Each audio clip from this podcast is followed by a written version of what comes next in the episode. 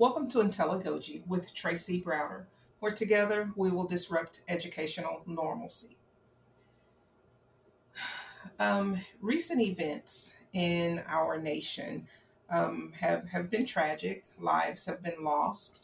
Um, unfortunately, the there's some past events, well, some recent events, but in the recent past that have involved um, police officers and citizens, black male citizens specifically, um, dying in custody. So that's not the purpose of this conversation, though. However, um, several cities in our country, um, people have been rioting and trying to express their discontentment with the way things are, but unfortunately, inappropriately. Um, violence plus violence equals nothing. So that that's not the best way to handle and express um, frustration. So I just kind of wanted to set up why I have the guests that I have with me today. And they are probably the most special guests that I will ever have. I have my husband, Quentin. I have both of my sons, Donovan and younger Quentin, which also goes by Quentin. So, guys, can you say hello to my listeners? Hi. Hello. So, definitely not their comfort zone. Um, so, be patient with us as we navigate this conversation. Um, Quentin is 19 and he's a freshman in college. He plays football. Sophomore now, I've been corrected. Donovan will be a sophomore in high school. And husband and I are just two proud parents. So, that being said, um, we clearly have two black male sons, and, and my husband is a black male. And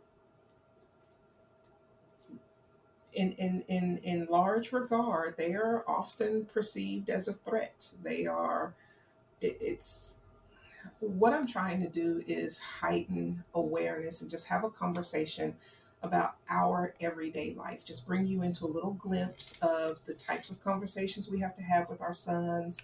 Um, they are different. Um, we'd like to think we're all the same, but society has proven to us that they are different.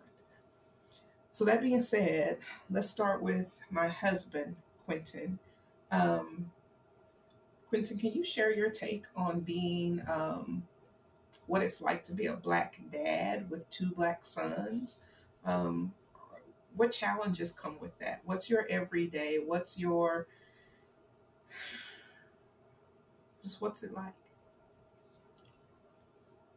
Um, I mean, basically just uh, being concerned when they're out and not at home, uh, making sure that I raise them to know uh, right from wrong, and uh, you know how to act when they're out in public, like you know, don't wear hoodies inside, keep don't put your hands in your pocket, make eye contact with with the store clerk.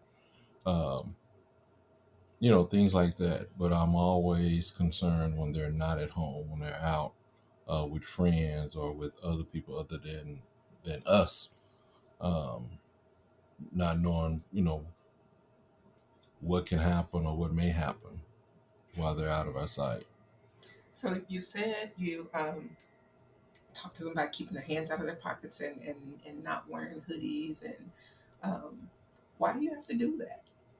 What happens if they do have their hands in their pockets or hoodies on? I mean, why do you feel like you have to have those conversations with our sons? I mean, it's the conversations that all black parents have with, with black boys.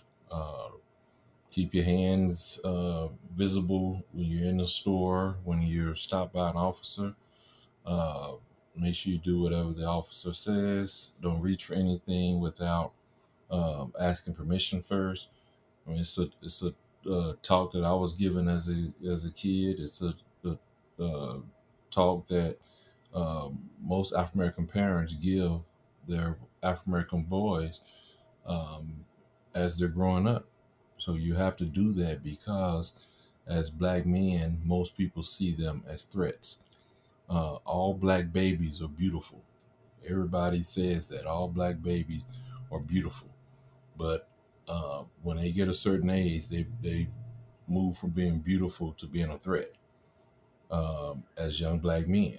So they have to do what they need to do to uh, get people to not see them as a threat.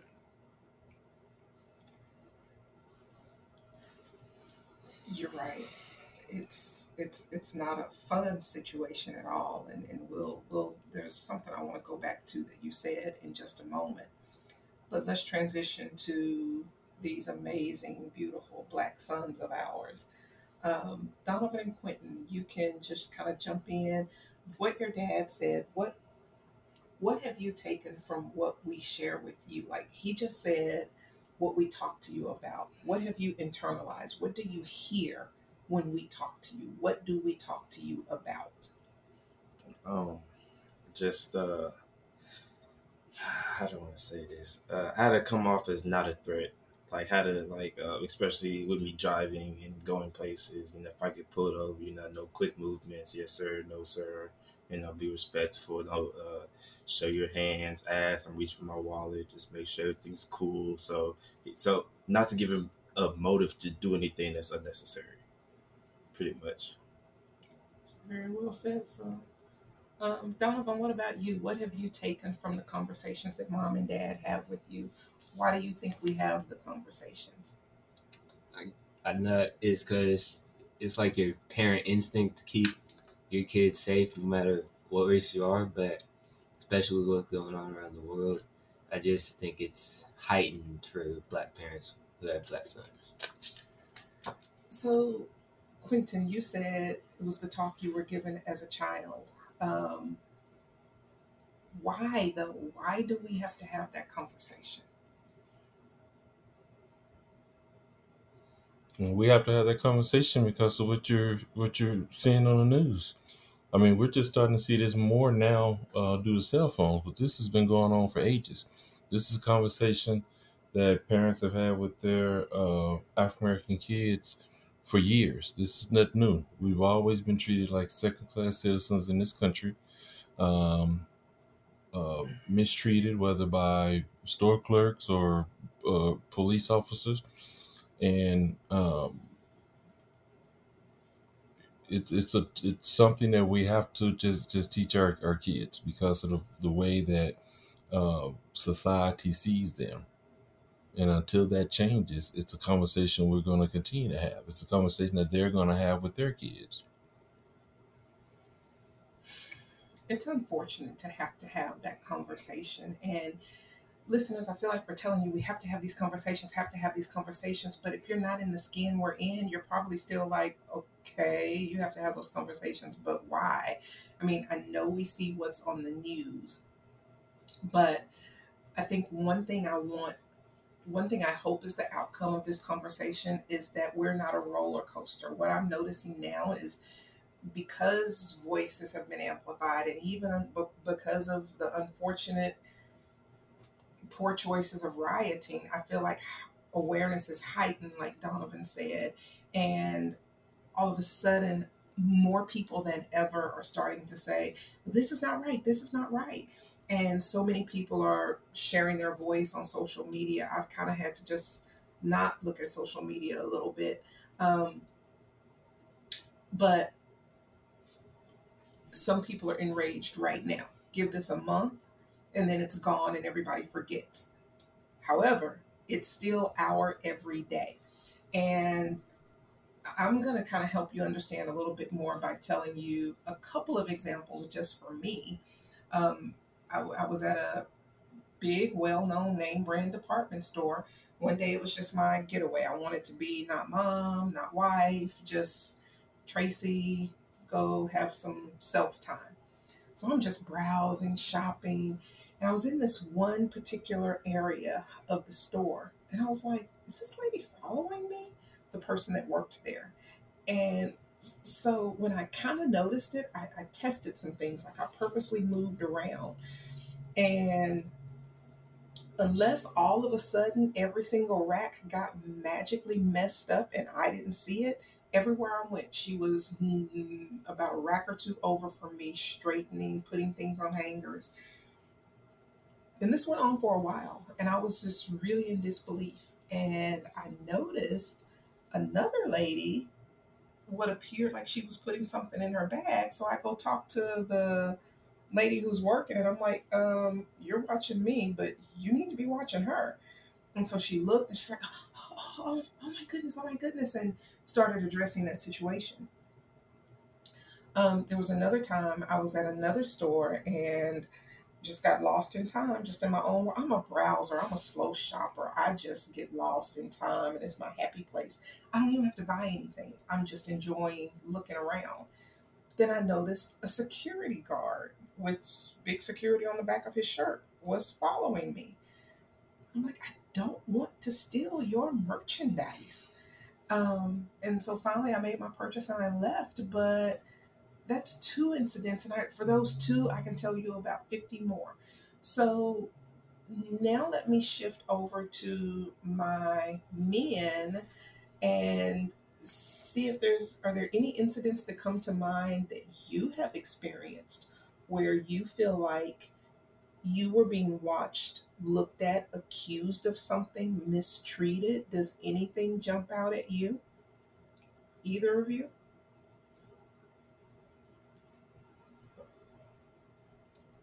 Well, I can say probably because I'm the youngest, I definitely haven't seen it. But maybe it's because of like, especially when I'm out with my friends. I want to say people probably do still see me as a threat because I'm black, but at the same time, because of how mixed my friend group is, I think that might like tone down their threat level. I want to say, so I mm-hmm. definitely haven't seen it, especially with them, and I'm not, and I don't really see it when when I'm with all of us because I guess that's I'm not paying attention to it just yet. Mm-hmm. But uh, there are stuff like when Dad talks to us, saying stuff like "keep your hands out of your pockets." If I'm at the mall with my friends, I see them walk around with their hands fully in my pockets, and in my I don't say anything out loud, but in my mind, I'm thinking like, uh, you might want to take your hands out of your pockets. Cause like, I think I walk around my thumbs in my pockets, keeping my the rest of my hands Mm-hmm. shown so people can see that. So You're not stealing anything like they thought I was twice. yeah, I guess like that. yeah. And I do take my hoodie off inside. Um, so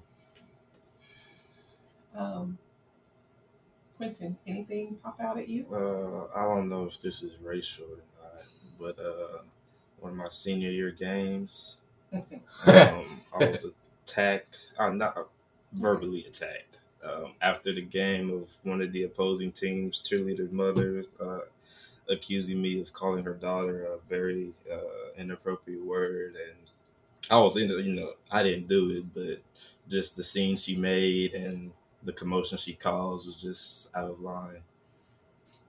Very much so. I, I was, I was kind of hoping you would share that. Um, and and so, friends, I hope you're starting to see what we're talking. This is just issues that have happened in our family, and we could go on and on. But Quentin had just finished a wonderful football game. He was excited and happy, and me being who I am, I'm down on the field with my phone, recording and capturing pictures and videos. And I'm just a few feet from Quentin, and all of a sudden, happiness turned to.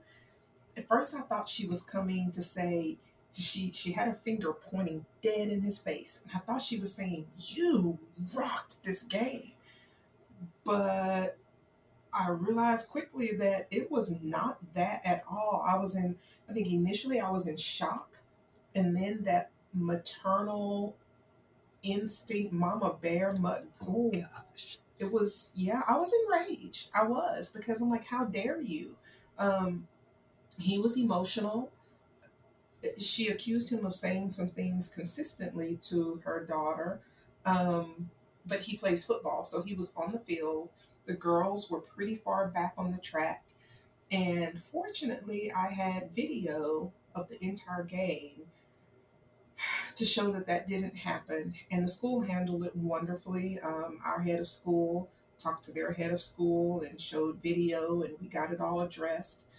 But that also that that brings up a bigger issue is that I noticed when when our boys would go and play some of these other schools that they want to cheer, they want a good football game, but don't don't don't get near us, don't touch us, don't talk to us. Um, and so just all of these forms of racism and and if you ask these very people are they prejudiced or racist they would say oh no my goodness. So um switching gears to dad that do is, is there anything that comes to mind that you want to share? That gives you the lenses that you look through?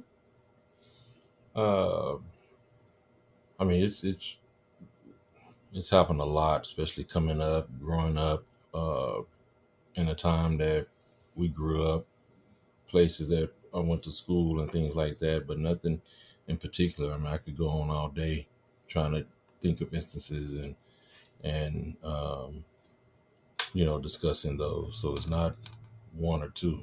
I mean, it's been happening a, a, lot throughout my life, so I'm I'm used to it.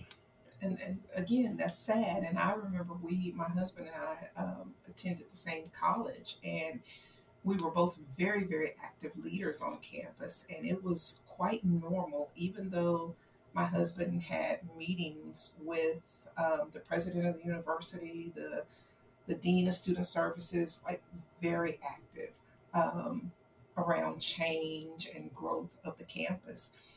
But the campus police would often pull us over, pull him over um, for nothing. Um, you know, there was disturbance inside the dorm, and we were coming from eating and we're going to hang out, and um, they stopped him as if he were the one causing the disturbance in the dorm. And there's another story when early in our marriage, my husband and I were um, living in an apartment, and there was a party at the pool in the summertime, very loud, really, really loud. Like it was one of those parties where you knew if they just kept going, things might not go well. So we decided with another couple in our apartment complex to just leave, go have dinner, hang out. When we came back, um, it was still going strong. So I decided to call the police. And um, when the police got there, they came at us and me specifically as if they, they were hostile. They weren't trying to hear anything we had to say.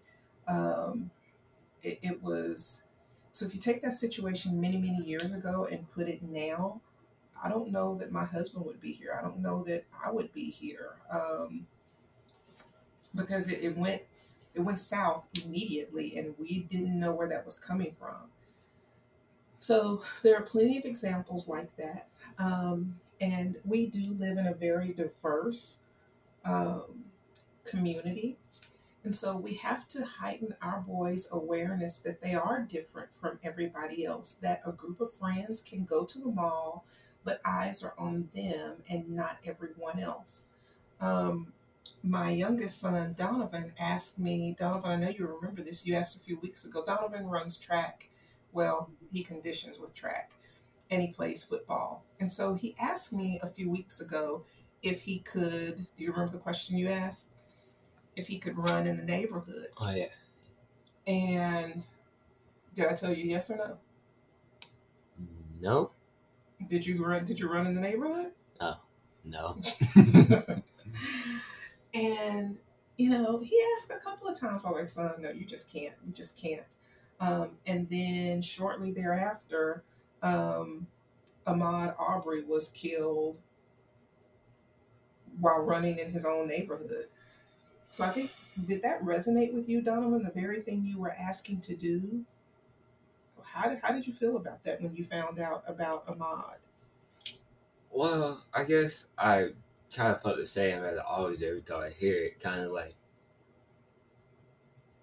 disgusted, really, at the world because I'm like, again, we can't and especially even more that these that these well I guess that these weren't cops who did it, just regular people who just said like I, I can't even think of what they were thinking, their thought process.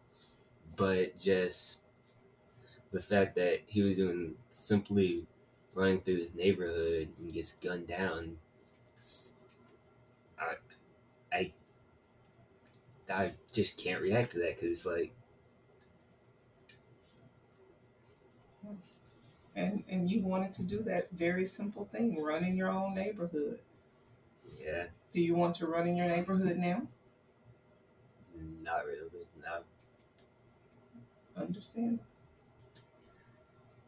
So Quentin, I, you shared your story. Um, what is it like for you now that you are a young man and like Donovan is still 14, so he's still here with us. You know, he to get to the mall, we have to take him to do this, we have to go to so he's still dependent upon us. You are 19 and you're only here right now because of COVID 19. Um, and if it weren't for that, you'd be back at school on your own.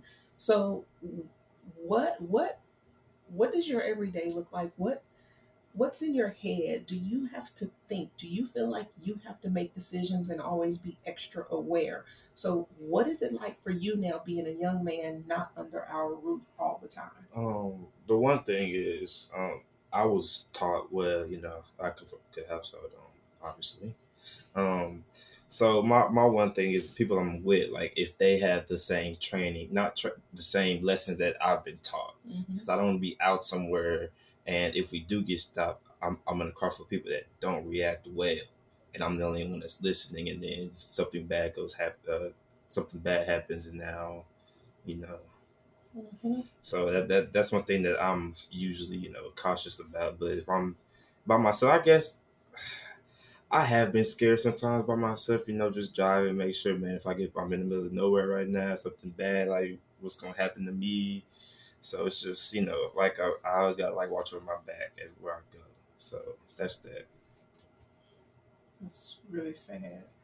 Um, but you, you talked about something important the power of choosing your friends wisely and who you spend time with.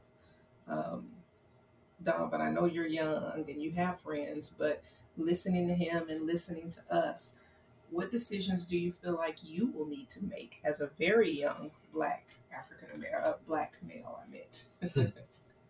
Well, I guess it's like I really want to see like how my friends like present themselves in like public, because if they're acting like rowdy, like being obnoxiously loud, making huge gestures and stuff like that, I'm probably going to separate myself from them a little bit to show that like I'm not with them mm-hmm. because then they're causing a scene, drawing eyes to them. Well, I know some eyes are already drawn to me for just being black, so I'm trying to separate myself as much as possible from, you know, to prevent something from actually going south. Understood. Husband Quentin, what um what weighs on you when it comes to being a black man? Not a black father, just a black man. What what weighs on you?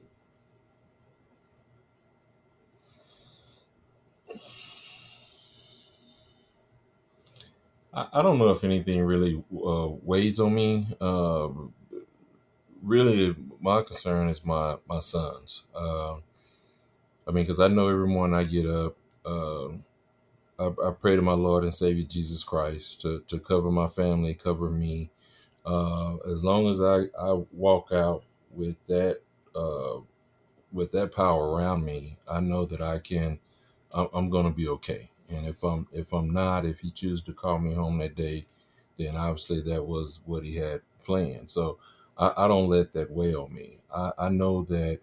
Uh, you know, like like you mentioned earlier, we live in a di- very diverse community. Uh, we interact with, with people of all uh, of races. Our, our kids have friends of all races. Um, uh, from their their school, our neighborhood, our church. Um, so the, the main thing I think about is is the fact that I need to make sure that I teach them, um, you know, how to act because of the fact of, of who they can be with. Um, and we mentioned this before. A lot of uh, parents, uh, well, I guess a lot of uh, white parents don't have to have that conversation with their son, but we do. And because of the fact that our sons may be with their sons, it's a good thing that we do have that conversation with our sons. Um, because if, if they're with them, then they know that um, our boys would know how to act if they're confronted by uh, vigilante or cops or whatever, because that also protects their their kids as well, whether it's their daughter, whether it's their son, or or whoever. Um, so, I mean, I, I when when I leave the house, uh, I you know pray that I'm going to come home to my family, uh, but I don't let it weigh me down um, because I know I'm I'm I'm covered under the blood of Jesus Christ, and and that's what I use. Uh, everything that's going on out there, it, you know, people like to say it's a black thing, it's a white thing, uh, it's a faith thing, and that's what's behind it. Um, uh, there's no way you're out there race, racially profiling or you're out there uh, looting and robbing in the in the name of of justice uh, or doing all of that if you have true uh, faith and following of Jesus Christ. So that's what's behind it all. If we all actually truly followed that and done and live that way, we wouldn't be having the issues that we're having. But we know that that Satan is real, and we know that he's the one that's uh that's behind a lot of this. But like I tell you every day, God is still on the throne. Church. Church clap on y'all. That's an elder preach. um, okay, so we are blessed and fortunate to have both parents in our home. And I don't mean that stereotypically. I mean, my dad died when I was nine, so my mom raised us. Um, and my husband has um, an amazing mother who raised four kids. And grandma, one of the, the youngest, is smiling as I talk about her. Um, so let's talk about single mothers, Quentin. That, that's really going to land in your lap. Um, what do you like single black mothers who don't have that male role model that gets it that that's in those shoes what on earth do you say to them what what can they possibly do to raise young black men without that male role model?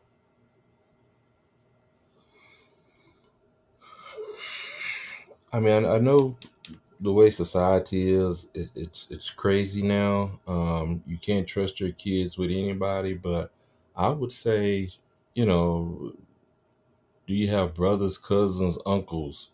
Do you have very close friends? Do you have uh, uh, you know, friends that are married, that somebody that you can that you can put in your your son's life, that can um, that can uh, teach them how to be a, a young man. Uh, whether it's somebody at the at the church, whether it's somebody you work with, just somebody you trust.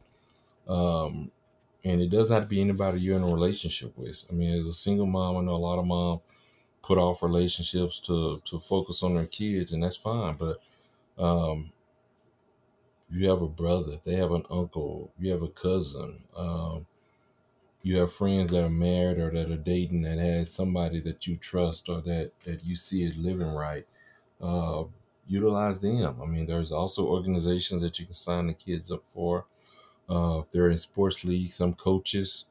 Um, is are, are also you know good role models for kids as long as they're uh, under the right coach. But the main thing, make make sure it's someone who who follows and believe in Jesus Christ. That that's going to be the main thing. You want to make sure that whoever's guiding your your son, um, that they are uh, are or, or followers of the faith.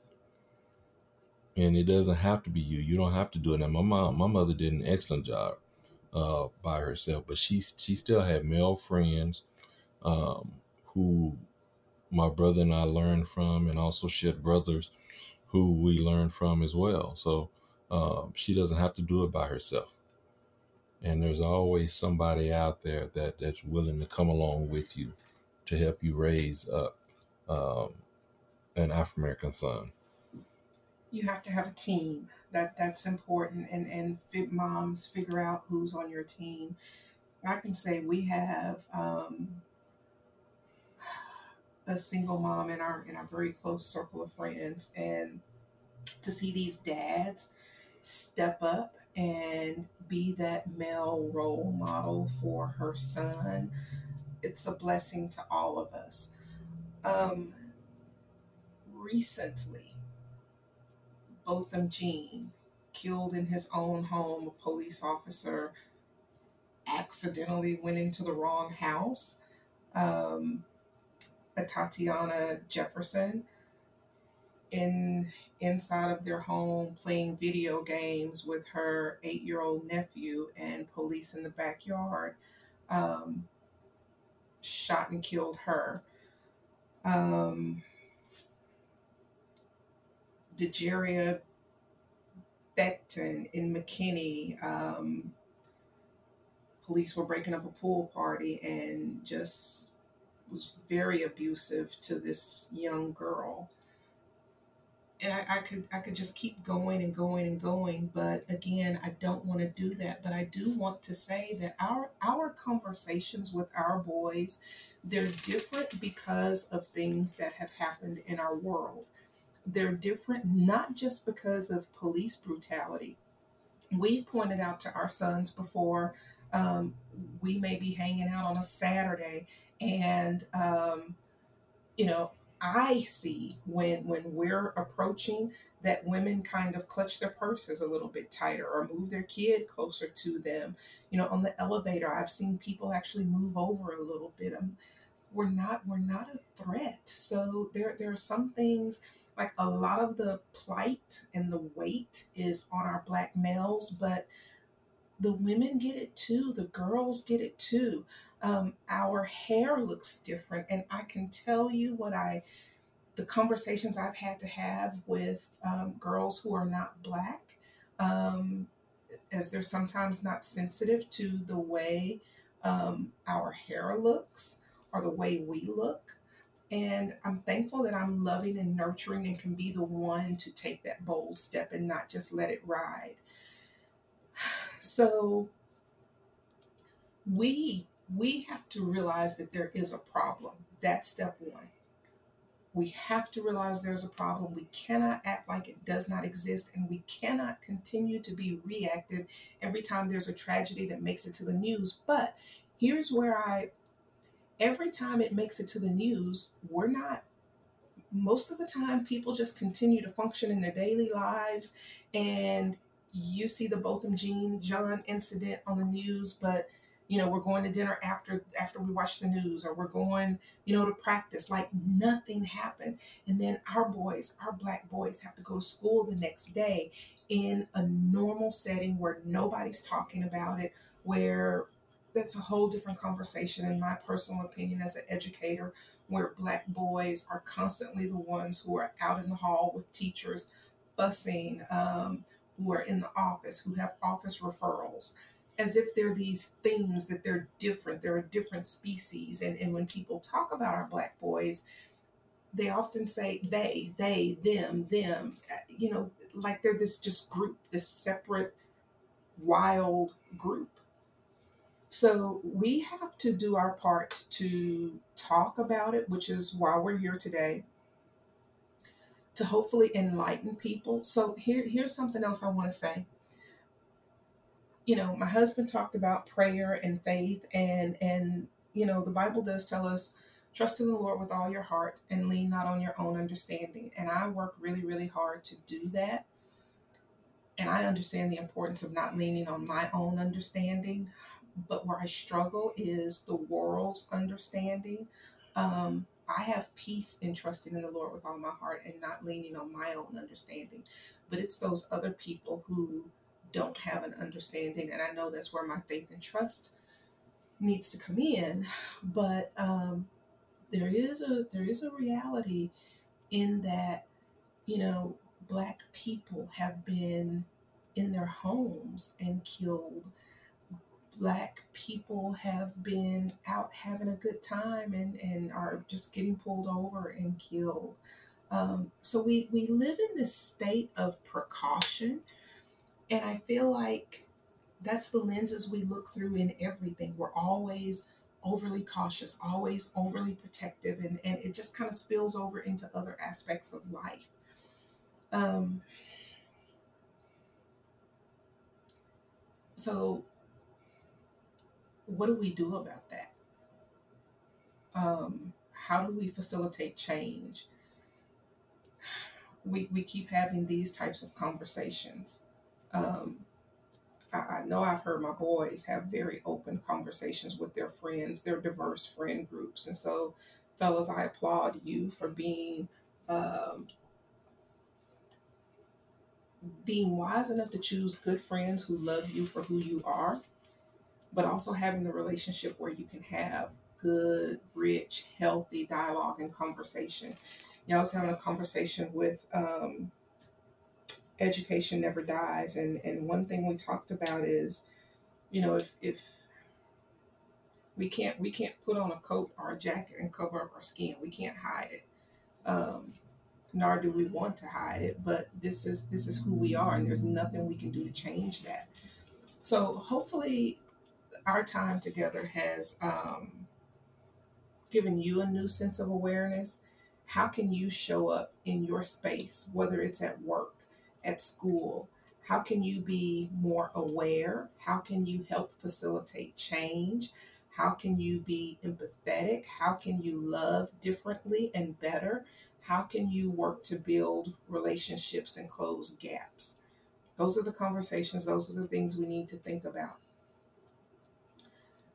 my beautiful black men in my life, in my home that the Lord has blessed me with. I love you. I love each and every one of you. I love you, son Quentin. I love you, little Donovan. and I love you, big hubby Quentin. So, th- y'all should respond to that. I didn't want to interrupt. Yeah. I know. I thought you were still. I know. I was just putting you on the spot. I know y'all were quietly waiting for me to finish.